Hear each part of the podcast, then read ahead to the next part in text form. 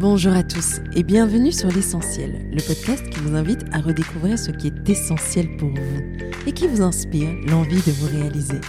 Je m'appelle Yeba Olaye et j'ai fondé Yeba, une marque de maroquinerie essentielle. Ce podcast, c'est ma façon de continuer mon histoire avec vous, de continuer à vous inspirer et vous insuffler la confiance et l'envie d'être vous-même. À travers chaque interview, nous irons à la rencontre de personnalités inspirantes et singulières des femmes du monde, d'ici et d'ailleurs, qui ont osé suivre leur voie, qui ont osé se lancer dans une aventure incroyable pour réaliser leurs rêves. Nous parlerons de leurs débuts, des choix audacieux qu'elles ont posés, des chemins qu'elles se sont frayés et de ces petites choses, routines et croyances qui les font avancer. Nous essaierons d'apprendre d'elles et surtout d'oser grâce à elles. Finalement, l'essentiel n'est-il pas de... et si on y répondait aujourd'hui? Le podcast est disponible sur toutes les plateformes, alors pensez à vous abonner et surtout, bonne écoute. Bonjour à tous. Euh, j'ai découvert Marie en écoutant ses cafés philo, en lisant ses posts quotidiens sur euh, Instagram, avec son compte euh, Philosophie is sexy, son podcast qui aborde des thématiques telles que l'amour, l'audace, la douceur, le sens de la vie, la puissance, l'acte, tellement de mots qui ont qui m'ont en fait aidé moi-même à me frayer un chemin et à un retour à moi-même et à relancer cette marque de la façon la plus authentique qui soit. Alors je suis vraiment ravie de l'accueillir.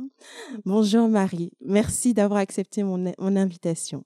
Bonjour, merci à toi surtout de m'avoir invitée. Est-ce que, pour ceux qui ne te connaissent pas, si c'est possible, pourrais-tu te présenter brièvement? Bien sûr, avec grand plaisir. Alors brièvement, c'est toujours difficile parce que j'ai pas mal de, casquettes, mais effectivement, le premier euh, fil conducteur euh, de mon métier, c'est vraiment euh, l'enseignement.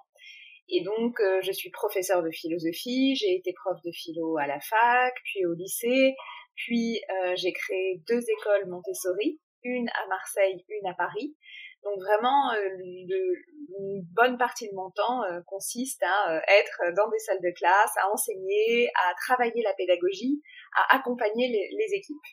La deuxième casquette, c'est justement cette démarche qui est plus entrepreneuriale parce que qui dit création d'école dit justement ben, tout ce que ça consiste en fait de monter un projet dans n'importe quel domaine d'ailleurs, que ce soit une école, que ce soit justement une marque. Il y a euh, recruter, euh, penser, porter sa vision, euh, travailler le business plan. donc il y a une voilà une dimension plus entrepreneur. Et puis le dernier point, c'est effectivement, je suis auteur. Je, je, je, viens de publier il n'y a pas très longtemps mon troisième livre qui s'appelle Le voyage de Pénélope et qui est donc un roman philosophique. Et en fait, le point commun, ah, c'est adorable. Le point commun, le point commun entre tout ça, c'est vraiment euh, la passion pour la transmission. La transmission, c'est euh, rien ne pourrait mieux te, résumer. Et, euh, pourrais-tu retracer avec nous ton parcours à travers cette passion qu'est la philosophie? Quand et, et comment est-ce qu'elle s'est invitée dans ta vie? Et on peut remonter aussi loin que tu t'en souviennes, si tu veux. Alors c'est très bien parce que justement, il va falloir remonter euh, dans l'enfance. Alors évidemment, j'avais pas l'impression de faire de la philosophie et sans doute que je le formulais pas de cette façon-là. Euh, mais je sais que j'avais déjà dès le plus jeune âge des questionnements qui, par la suite, j'ai découvert étaient des questionnements philosophiques. Donc vers 6, 6, 7 ans, j'avais besoin, j'avais une curiosité à l'égard du monde, une volonté en fait de comprendre pourquoi les choses fonctionnaient de telle ou telle façon, euh, pourquoi, euh, et puis même métaphysiquement, qu'est-ce que la mort, qu'est-ce que la vie, quel sens on peut donner à tout ça, la place du souvenir. Et donc en fait c'est vraiment là où a commencé, je dirais, cette volonté de, de poser un regard curieux sur le monde.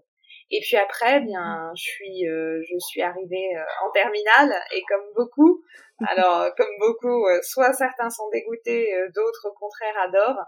J'ai découvert la philo mmh. et là, ça a été une illumination parce que soudain, il y avait vraiment un espace, en fait, pour penser. Mhm. Tous les questionnements que j'avais eus, toutes les réflexions que j'avais pu avoir dans ma vie, trouvaient leur place euh, dans cette drôle de discipline qu'est la philosophie. Donc j'ai adoré mon année de terminale. Très vite, j'ai su que je voulais en faire mes études. Et juste après mon bac, euh, j'ai fait directement, sans passer par des classes prépa euh, ni quoi que ce soit, directement des études de philo à la Sorbonne. Et voilà, 18 ans plus tard, j'ai la même passion. Incroyable. Tu sais, moi, dans mes souvenirs, la philosophie était euh, une matière assez ardue, complexe, cérébrale. Et euh, je me souviens que j'avais besoin de lire et relire. Et j'aimais finalement assez bien. Mais une fois qu'il a fallu faire toutes ces fiches, ces comparatifs et le stress de l'examen, je pense que ça m'a un peu dégoûtée et c'est toi qui m'as un peu réconciliée à la philosophie. Ah, j'aime entendre ça. Est-ce que, mais est-ce que toi, quand tu, euh, quand tu as eu cette illumination, c'était au travers la transmission de, de quelqu'un qui t'a inspiré ou c'est vraiment toi, quand tu es rentré dans la matière, tu t'es trouvé sur un terrain de jeu qui t'a plu? Est-ce qu'il y a eu un, un mentor ou quelqu'un qui t'a amené sur ce chemin ou tu y es allé avec tes propres pas? Je pense que j'y suis vraiment allée avec mes propres pas. Euh, en revanche, mmh j'ai fait plein de rencontres. Je dirais qu'il n'y a pas eu une figure, il n'y a pas eu un mentor. Et d'ailleurs, je crois que que ce soit en philosophie ou que ce soit dans le business, euh, en tout cas dans l'aventure entrepreneuriale, c'est un peu la même chose. Je crois pas beaucoup aux mmh figures du, du, comment dire, je trouve ça toujours un peu dangereux d'avoir un seul mentor, et je le dis d'autant plus que mmh. moi-même je suis prof, c'est-à-dire qu'on a toujours une manière de transmettre. Euh, il faut pas hésiter à, au contraire, aller explorer, à se nourrir de plusieurs paroles, même de paroles qui nous parlent moins d'ailleurs, qui nous semblent moins pertinentes mais j'ai vraiment essayé de composer de cette façon-là. Et j'ai eu, moi, la chance d'avoir beaucoup de profs qui m'ont, euh, tous différents, mais qui m'ont euh, profondément nourri. Ok, d'accord. Mais dis-moi, quand on t'entend, comment est-ce que toi, tu as fait pour dompter cette matière qui semble réservée euh, à un groupe d'élus éclairés? Est-ce que ça a été facile pour toi? Est-ce que tu as eu une aisance qui est que, l'on devine à travers ta manière de la transmettre aujourd'hui ou ça a été un travail ardu pour toi?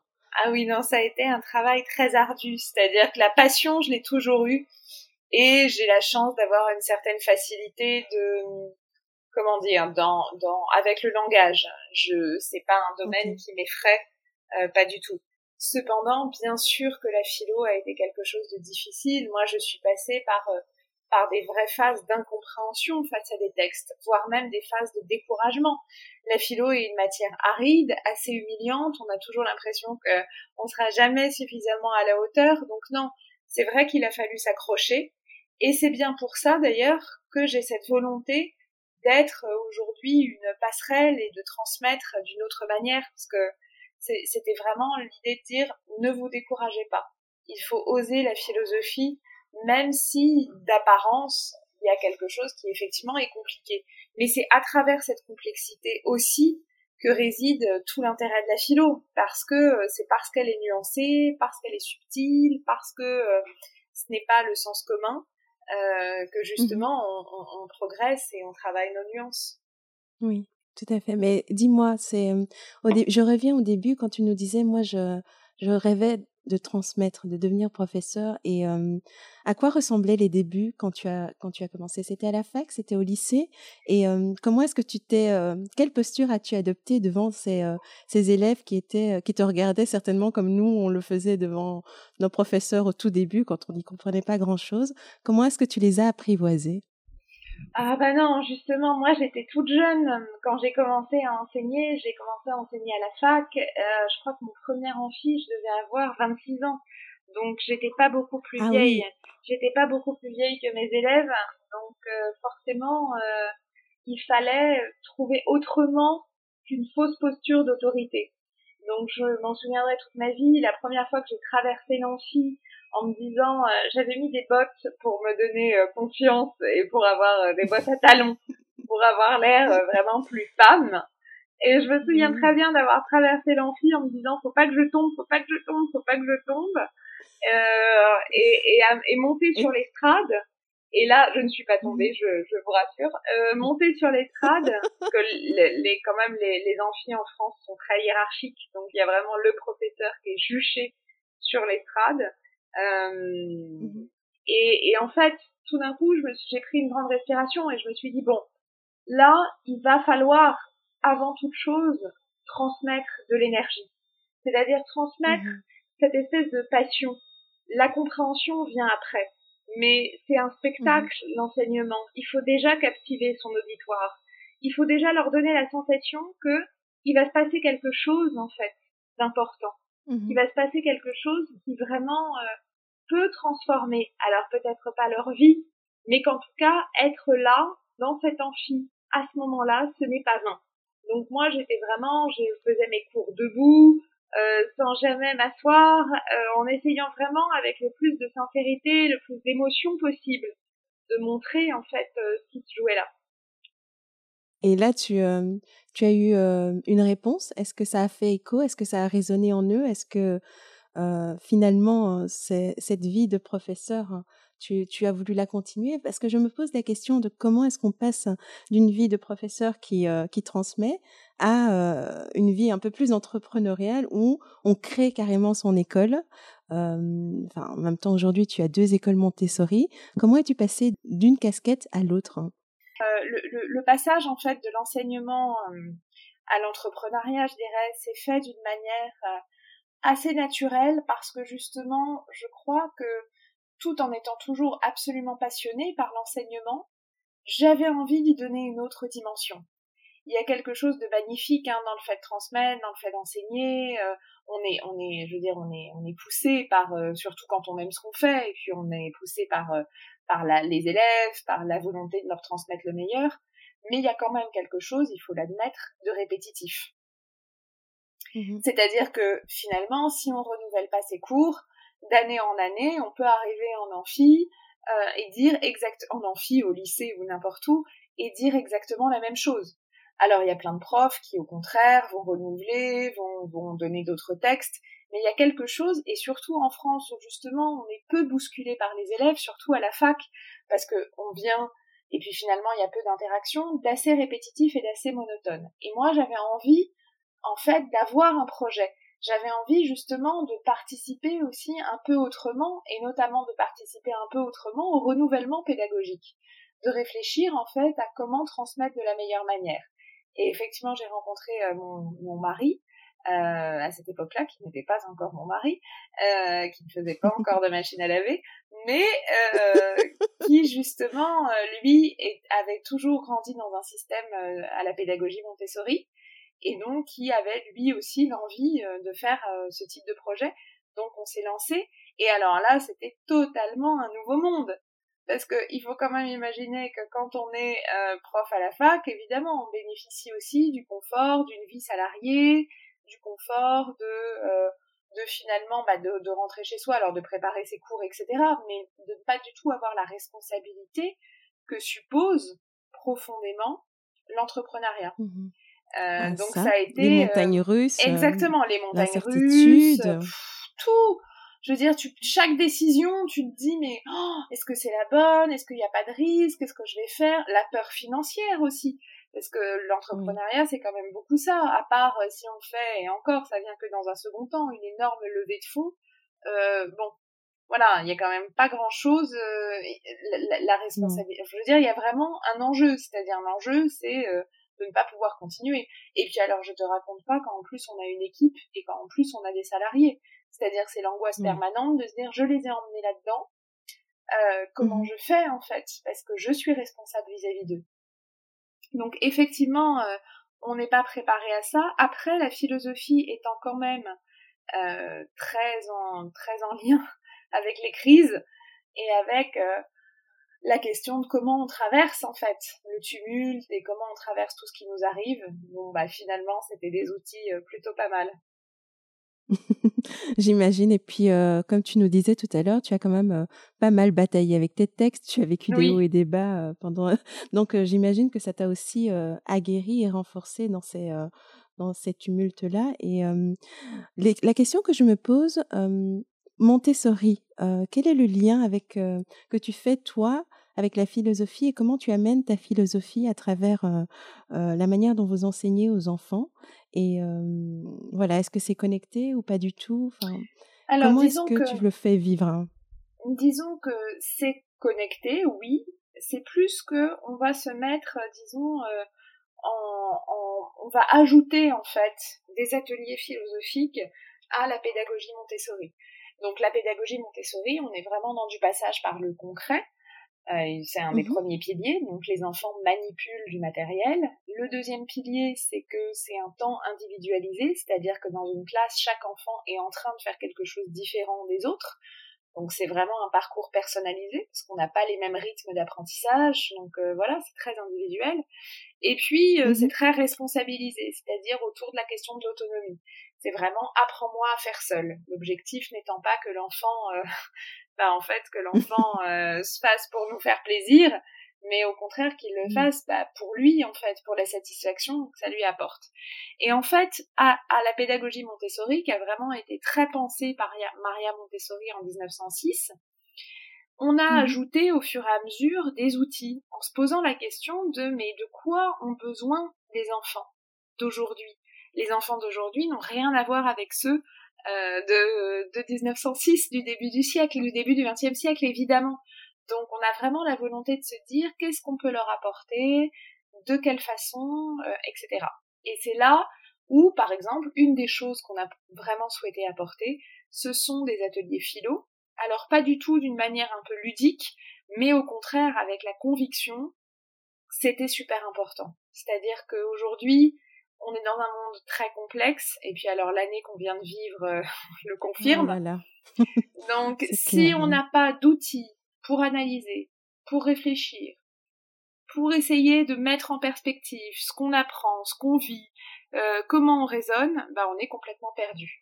Donc on a vraiment voulu en fait leur donner accès non pas à euh, tiens la vérité c'est ça, mais au contraire plutôt de se dire bon bah ce qu'on peut vous proposer c'est de travailler en fait ce que vous avez de plus précieux, c'est-à-dire euh, votre cerveau.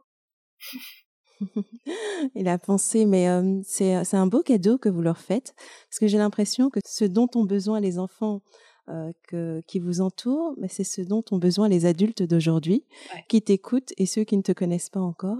Est-ce que, à travers justement cette année qu'on a qu'on a vécue 2020, qui était quand même assez incroyable et déstabilisante, qu'est-ce que toi tu as ressenti au niveau du pouls de, de la société, des personnes qui t'écoute et qui te, qui, qui te laisse des commentaires et qui te pose des questions?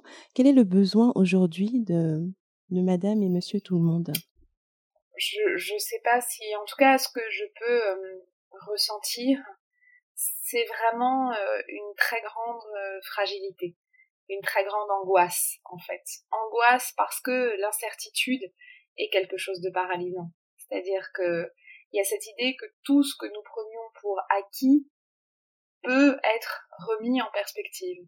Cette année a été pour beaucoup d'entre nous, en tout cas cette année 2020 euh, et finalement elle se poursuit en 2021, enfin cette période, disons cette crise, très confrontante et un véritable révélateur. Révélateur, nous forçant à nous poser des questions pas toujours agréables. Quelle place je donne à mon couple, quelle place je donne à ma famille, quelle place je donne à ma santé, quelle place je donne à ma liberté, quelle place je donne à mon travail, et en fait, toutes ces questions, évidemment, nous ont fragilisés, nous ont rendus vulnérables, même si je suis convaincue qu'au fond, en se les posant et en les affrontant, bien sûr qu'il y a des choses positives qui peuvent émerger. Mais je crois qu'en mhm. attendant, en tout cas, il y a pas mal d'angoisse. Et qui dit angoisse dit aussi un besoin, bah forcément, d'être rassuré et d'être plongé dans une certaine forme de douceur. Je crois qu'on a tous besoin, plus que jamais, de, de douceur, de, d'une forme de d'apaisement. Tout à fait. Et comment as-tu réussi, en restant tout à fait toi-même, à trouver ta place dans ce monde qu'est la philosophie? Parce que de l'extérieur, ça, ça, semble très sérieux, encore assez dominé par des hommes, avec des postures de temps en temps assez élitistes, très ancrées sur un terrain très rationnel. Et je trouve que toi, tu en as fait une mission de transmission, et tu le fais avec amour, bienveillance, douceur. Tu essayes de, de rendre ce sacré saint accessible à tous. Et avec cette conviction que la pensée n'est pas réservée qu'à une élite, comment est-ce que toi tu trouves ta place dans un monde que tu sembles révolutionner de l'extérieur? Écoute, très sincèrement, je ne sais pas si je trouve ma place. euh, en tout cas, euh, je sais pas si je trouve ma place. En tout cas, justement, peut-être que je la trouve sans poser de question de place. Euh, je, je c'est un peu caricatural, mais je crois que c'est comme ça pour toutes les démarches. Quand on croit profondément en quelque chose, que ce soit euh, son propos, que ce soit sa marque, que ce soit son histoire d'amour, euh, peu importe, euh, on l'incarne mhm. chaque jour. Moi, j'ai jamais réfléchi à aucune aucune stratégie. j'ai jamais réfléchi réfléchi à aucune, comment dire, à qu'est-ce qu'il faut faire, qu'est-ce qu'il faut pas faire, qu'est-ce qu'il faut écrire, qu'est-ce qu'il faut pas dire. Je me suis toujours fait la promesse, au contraire, d'être en connexion totale avec mon, mon, mon, intuition en fait du moment, euh, être mmh. vraiment euh, totalement connecté à, à tout d'un coup ce qui me ce qui ce qui me porte là vraiment à l'instant T. Et donc peut-être que c'est de cette façon-là effectivement que j'ai une certaine euh, facilité à transmettre la philosophie parce que je l'utilise moi-même, c'est totalement sincère, c'est-à-dire que je l'utilise moi-même dans le mmh. quotidien. Euh, les questionnements par exemple que je propose chaque jour sur Instagram, c'est pas des questionnements, je me fais pas euh, une, une politique éditoriale où le dimanche je choisis mes sujets de la semaine. Bah non, en fait, je me réveille et je me dis tiens là, euh, ce qui ce qui m'occupe, ce qui m'habite, ce qui me tiens, c'est ça. Et, et hop, on y va et je l'écris.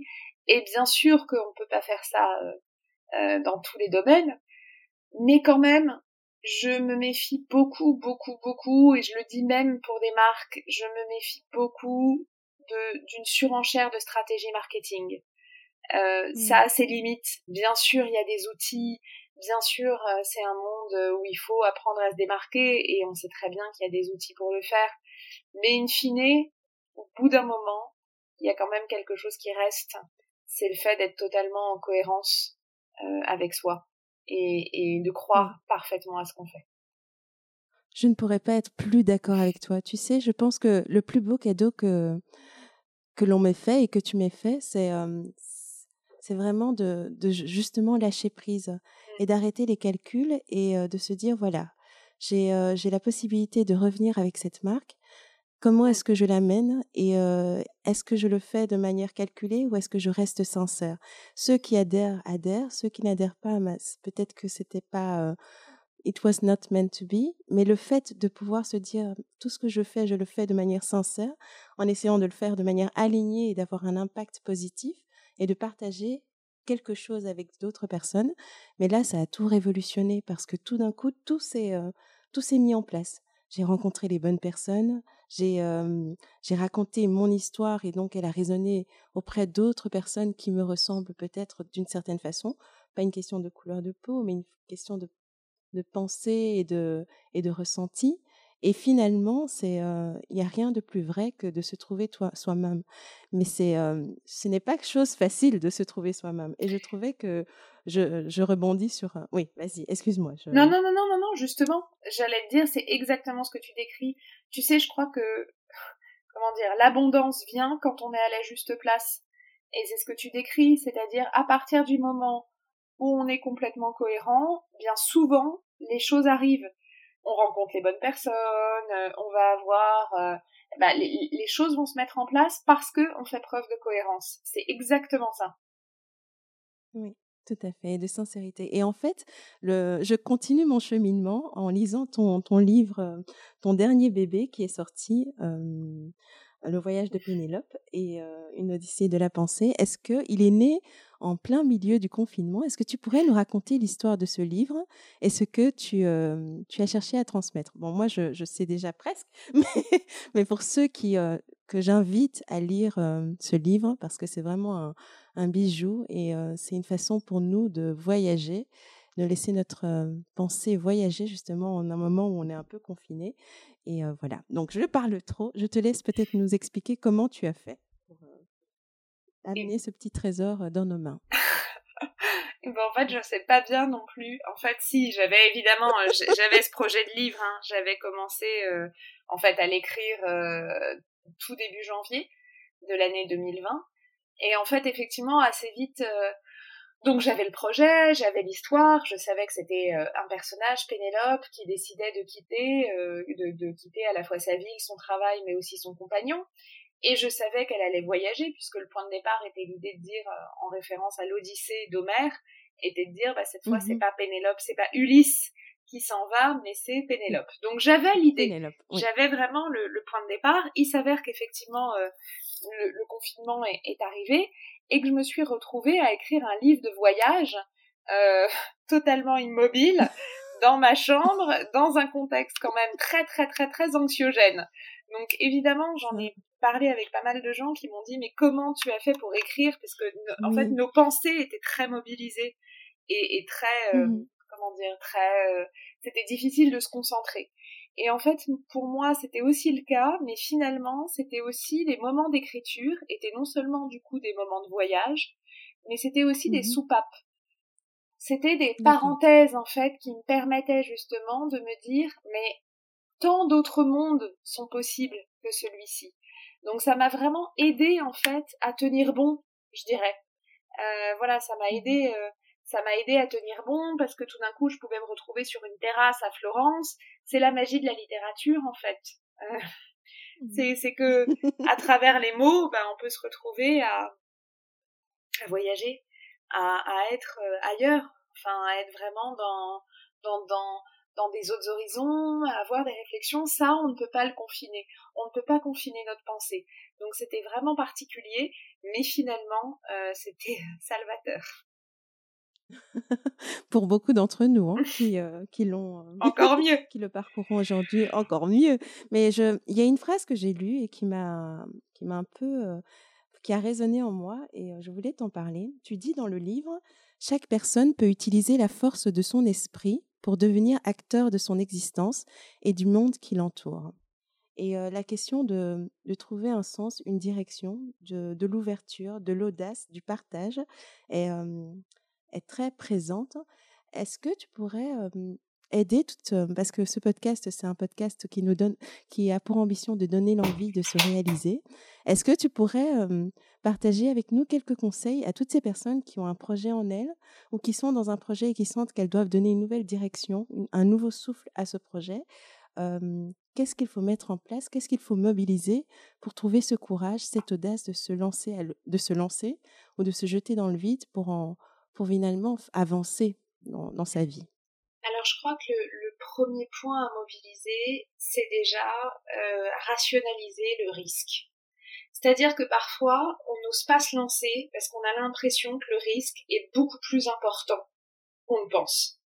Et en fait, si on analyse bien, bah, le risque finalement, il est jamais si grand. Alors bien sûr, il peut y avoir un risque financier et il faut essayer d'être suffisamment habile pour le limiter. Mais le reste, qu'est-ce que c'est? Au pire, on aura perdu du temps, mais pas complètement, parce que en fait, euh, on aura forcément appris des choses. Au pire, on aura perdu, euh, je veux dire, de, l'énergie, mais ça pareil, en fait, il se sera passé des choses. La seule chose qui, est compliquée, le, seul risque, c'est d'abîmer un peu son ego. Bon bah voilà, en fait, faut juste le mettre de côté, il faut juste se dire que dès qu'on lance quelque chose, bien sûr qu'il y a la possibilité que cette chose ne fonctionne pas. Mais c'est comme ça pour absolument tout. Euh, donc vraiment, comment dire Mettre à distance le risque, lui redonner sa juste place, essayer de l'évaluer suffisamment pour euh, pour essayer de, de, de, le limiter, mais ne pas non plus euh, ne pas non plus se laisser happer par son angoisse. Donc ça c'est le premier point. Le deuxième point, mmh c'est la détermination. Vraiment, ça paraît, mais vraiment, c'est-à-dire chaque projet je, ne connais aucun projet et on est nourri au storytelling de, de marques euh, qui ont réussi, euh, qui euh, de, mais en fait il y a plein de projets, c'est beaucoup plus compliqué que ça. Quand tu lis l'histoire de, de, de, des marques qu'on connaît aujourd'hui, de très grands projets, de très grandes entreprises, c'est toujours passé mmh par mille galères. C'est juste que on est un peu omnubilé par la réussite donc du coup, on oublie qu'en fait, ça a été le terreau de mille galères, mille difficultés, et voilà, donc euh, et qu'il a fallu tenir bon plus d'une fois. Donc ça vraiment, euh, franchement, euh, ne, ne, ne, ne, pas lâcher et se dire si je suis à la bonne place, si c'est cohérent, eh bien c'est que c'est c'est que il faut que je continue. donc la, limiter le risque, la détermination, et le troisième point, mais qui va de pair, hein, c'est euh, la patience. C'est-à-dire que tout tout se construit. Pareil, on est dans une société de l'immédiateté. Les réseaux sociaux font que on, on a l'impression qu'il faut des réponses tout de suite, qu'il faut répondre aux textos tout de suite, que tout se fait vite. C'est pas vrai. La solidité, ça ne se fait pas vite. C'est exactement euh, comme avec le corps. Si on n'a jamais fait de sport de sa vie, Euh, c'est pas en se tuant aux abdos fessiers pendant quatre jours que le corps va, euh, se, va tout d'un coup euh, se transformer. Hein. Ah non, pas du tout. Pas du tout. C'est voilà, c'est rester constant. C'est donner de la consistance aux choses. Et de ce point de vue-là, c'est à la fois de la patience, à la fois de la discipline. Oui. C'est-à-dire que vraiment de, de, se dire voilà une discipline quotidienne en fait. Un projet, c'est ça s'élève euh, exactement comme un enfant en fait. Ça s'élève et, et ben chaque jour, petit à petit, on essaye de faire meilleur. voilà. Donc euh, vraiment euh, audace, détermination, patience. Oh là là, merci beaucoup Marie. Tu sais, ça fait ça fait écho à un livre que j'ai lu récemment, enfin en anglais c'est The Slight Edge, et il explique que la puissance d'une réalisation se retrouve dans la consistance des actions qu'on qu'on met en place tous les jours de manière répétitive et avec beaucoup de d'implication et que effectivement on, on, perd un peu cette notion un peu de la culture asiatique par exemple qui est de répéter répéter les mêmes gestes jusqu'à atteindre une certaine perfection. Mais tous les jours tu ne te rends pas compte que tu avances mais un jour tu t'arrêtes et tu regardes le travail accompli et tu viens de faire une œuvre d'art. Et en fait on a perdu cette dimension là et merci de nous le rappeler. Alors que c'est tellement Est-ce que toi, tu es inspiré oui, tellement vrai. Est-ce que dans ta philo dans la manière d'aborder la philosophie, tu as des courants d'autres cultures qui qui te nourrissent et qui te permettent de faire évoluer ta propre pensée à toi? Parce que tu nous transmets beaucoup, mais est-ce que tu t'appropries, tu te prends du temps pour toi aller encore la nourrir et et, et l'enrichir avec d'autres courants de pensée ou d'autres cultures? Oui, c'est indispensable parce que sinon je deviendrais folle. Et puis en plus, je, je deviendrais folle et répétitive. Donc non, non, c'est vraiment indispensable. Euh, la chose que j'aime beaucoup, justement, c'est... Euh, moi, je, je, travaille beaucoup autour des mots et autour des intraduisibles. Parce que très souvent, les mots qui sont intraduisibles sont très représentatifs d'une culture. Et souvent, ce sont mmh des concepts, en fait, qui vont justement nous emmener ailleurs. Donc j'aime beaucoup que ce soit de la culture asiatique, que ce soit effectivement de, de diverses cultures d'Afrique, je, je, ou, mhm. euh, enfin peu importe l'horizon d'ailleurs, ou euh, de Scandinavie, peu importe, mais j'aime en fait ces mots qui sont tellement loin de nous qu'ils sont durs à traduire. Et en fait, on se rend compte que ce sont des concepts qui vont éclairer autre chose, éclairer une manière de faire, une manière de vivre. Donc ça, c'est très, euh, c'est souvent euh, assez intéressant. Et, effectivement, je pense que changer son regard de direction et aller se nourrir d'autres cultures, c'est aussi s'apercevoir qu'il n'y a pas une seule façon et qu'il n'y en aura jamais. Et que peut-être que la façon qu'on nous a apprise, parce que parce que on a grandi dans tel ou tel pays, bah peut-être que c'est pas tout à fait la nôtre et qu'il va falloir aller en chercher euh, chercher ailleurs pour trouver de la cohérence tu vas bientôt décoller, prendre l'avion et, partir au soleil en, Afrique. Est-ce que tu pourrais nous expliquer ce que tu vas y faire et, et je te souhaite vraiment d'être baigné dans, dans cette culture et dans ces histoires, dans ces parfums, dans ces couleurs. Et voilà. Mais raconte-nous. Je suis vraiment folle de joie. En fait, il s'avère que donc avec mon mari, on a créé deux écoles, une à Marseille, une à Paris mais pour le reste, on fait de l'aide à la création de projets. Évidemment, on ne peut pas être partout en permanence, donc on aide les gens à créer des écoles et on fait avec eux des partenariats. C'est-à-dire que nous, on les aide sur la recherche euh, bah, de locaux, sur la mise en place de la pédagogie, sur euh, le recrutement des équipes. En fait, on met tout le savoir-faire que nous avons développé au fil des années à leur disposition. Et en fait, ça a été le cas. On a rencontré euh, en fait euh, quelqu'un euh, qui s'appelle Iman Gandour, qui vit en Côte d'Ivoire et qui voulait créer une école pour son fils. Et du coup, on l'a vraiment aidé à monter tout le projet d'école, à recruter, à voilà, à le mettre en place, à qu'est-ce qu'on transmet aux enfants, etc. Et du coup, l'école a mhm. ouvert à Abidjan en septembre dernier. Ils ont 45, oh, ils, ont, ils, ont, ils ont 45 élèves, donc c'est juste, euh, elle a été euh, quasiment complète dès le départ. Et donc, euh, on va effectivement passer la semaine à visiter les classes, à faire un petit point. Et puis, c'est aussi l'occasion, moi j'ai très envie, je suis depuis longtemps très attirée par différents pays d'Afrique, d'ailleurs différents pays d'Afrique de l'Ouest, et c'est aussi l'occasion. La Côte d'Ivoire, je connaissais pas, donc c'est l'occasion de découvrir. Voilà, et donc mardi matin, on a rendez-vous, on prend l'avion demain, on a rendez-vous mardi matin à 7h30 pour l'Aquaba, qui est le café de bienvenue. Voilà. À Abidjan. Oh, ça va être génial. Bon, ben, il faut absolument que tout le monde aille te suivre sur ton compte. ah non, tu vas nous laisser quand même des stories et tu oui, bien nous embarquer dans ton aventure. Bien ah, ça va sûr, être avec joie. Mais c'est fou comme, euh, comme euh, les choses se mettent en place. Juste euh, dans la matinée, j'ai enregistré un podcast avec Nadège et Elvire qui sont à la tête d'une ONG dans laquelle on, va contribuer, la marque va contribuer. Et cette ONG aide à, améliorer en fait le, à aider les enfants à pouvoir avoir accès à une meilleure éducation. Donc que ce soit via des kits kits scolaires ou bah, la mise en place d'une bibliothèque, etc. Et elle me disait, mais Yéba, si dans ton entourage, tu connais des personnes qui peuvent nous aider à améliorer l'éveil des enfants, surtout parce qu'elles veulent vraiment s'attaquer au, niveau de la maternelle, comment est-ce qu'on peut éveiller les enfants, leur donner envie de, cette ouverture vers le monde, mais aussi de connaître les mots et de mieux s'exprimer. Et voilà, elle me dit, mais Yéba, mets-nous en contact. Et elle avait ben fait un appel à la communauté. Et ben voilà, N'hésite pas. on va, on va, on va arranger ça. Exactement. Mais et voilà. Mais je vais pas te garder trop trop longtemps. J'ai encore deux questions pour toi. Une qui est, je suis sûre, sur les lèvres de tout le monde, tu es un bourreau de travail. Je ne sais pas comment tu mènes toutes ces vies, les unes à côté des autres, entre ton podcast, tes livres, euh, le fait que tu as deux écoles, que tu voyages, que tu fais tous des posts tous les matins, que tu es à, à la radio, à des différents lives. Je ne sais pas comment tu fais pour gérer ton temps, pour le faire avec sourire, avec euh, aisance et enfin, donne-nous ton secret. Aide-nous à être aussi organisés que toi.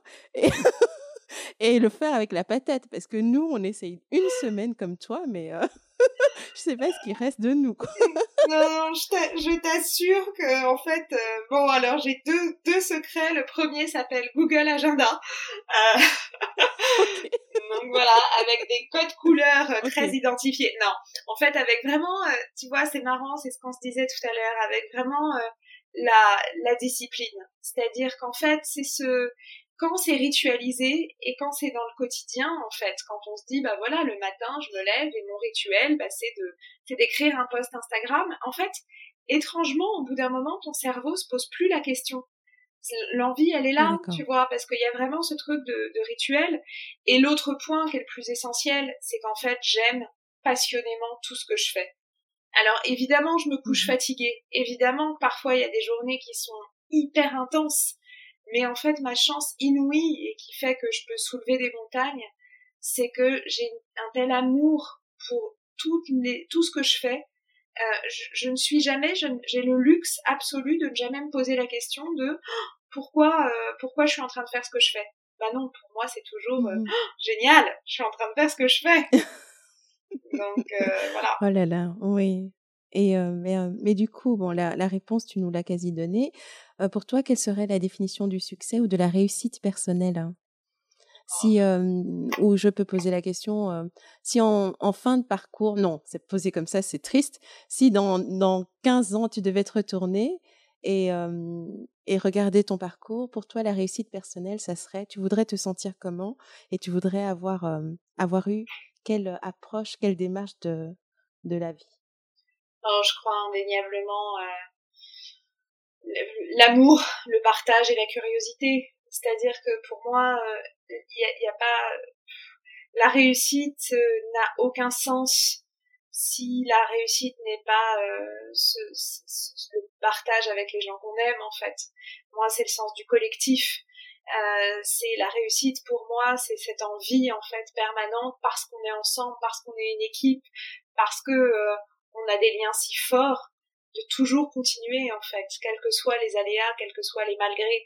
Donc pour moi la réussite c'est vraiment réussir à créer cet état d'esprit en fait qui fait que on se sent tellement fort ensemble et tellement capable de tout traverser. Magnifique. Et donc pour toi, et là on termine vraiment, pour finir, pour toi Marie, l'essentiel est de d'aimer, bien sûr. ouais, bien sûr, d'aimer, parce que parce qu'en fait, quand on aime, quel que ce soit son métier, que ce soit quelqu'un, que ce soit un pays, que ce soit une discipline, euh, c'est le moteur premier. C'est-à-dire que c'est parce qu'on aime qu'on est capable d'apprendre, euh, de d'endurer, de patienter, de de pas lâcher. Euh, c'est vraiment euh, s'il n'y a pas cet amour, c'est-à-dire pris comme euh, comme cette espèce d'élan de vie, hein, je crois que tout est difficile.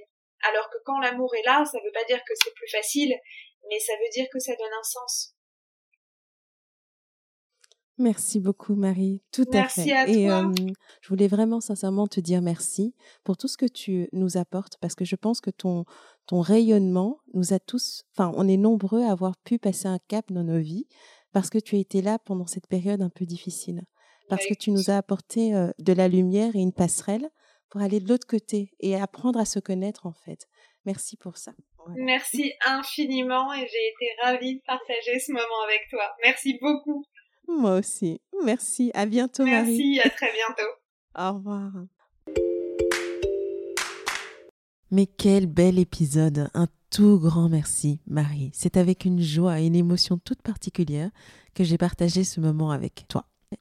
J'ai découvert Marie au cœur du confinement en 2020. Je me répète, je le sais, mais 2020 a été cette année qui a bouleversé nos vies en regardant les cafés philo de Marie en live, en lisant ses posts quotidiens, et je continue à le faire, ses posts pleins de sagesse sur Instagram Philosophie Sexy, en écoutant son podcast du même nom qui aborde des thématiques qui me touchent particulièrement, telles que l'audace, le courage, l'amour, l'identité, la douceur.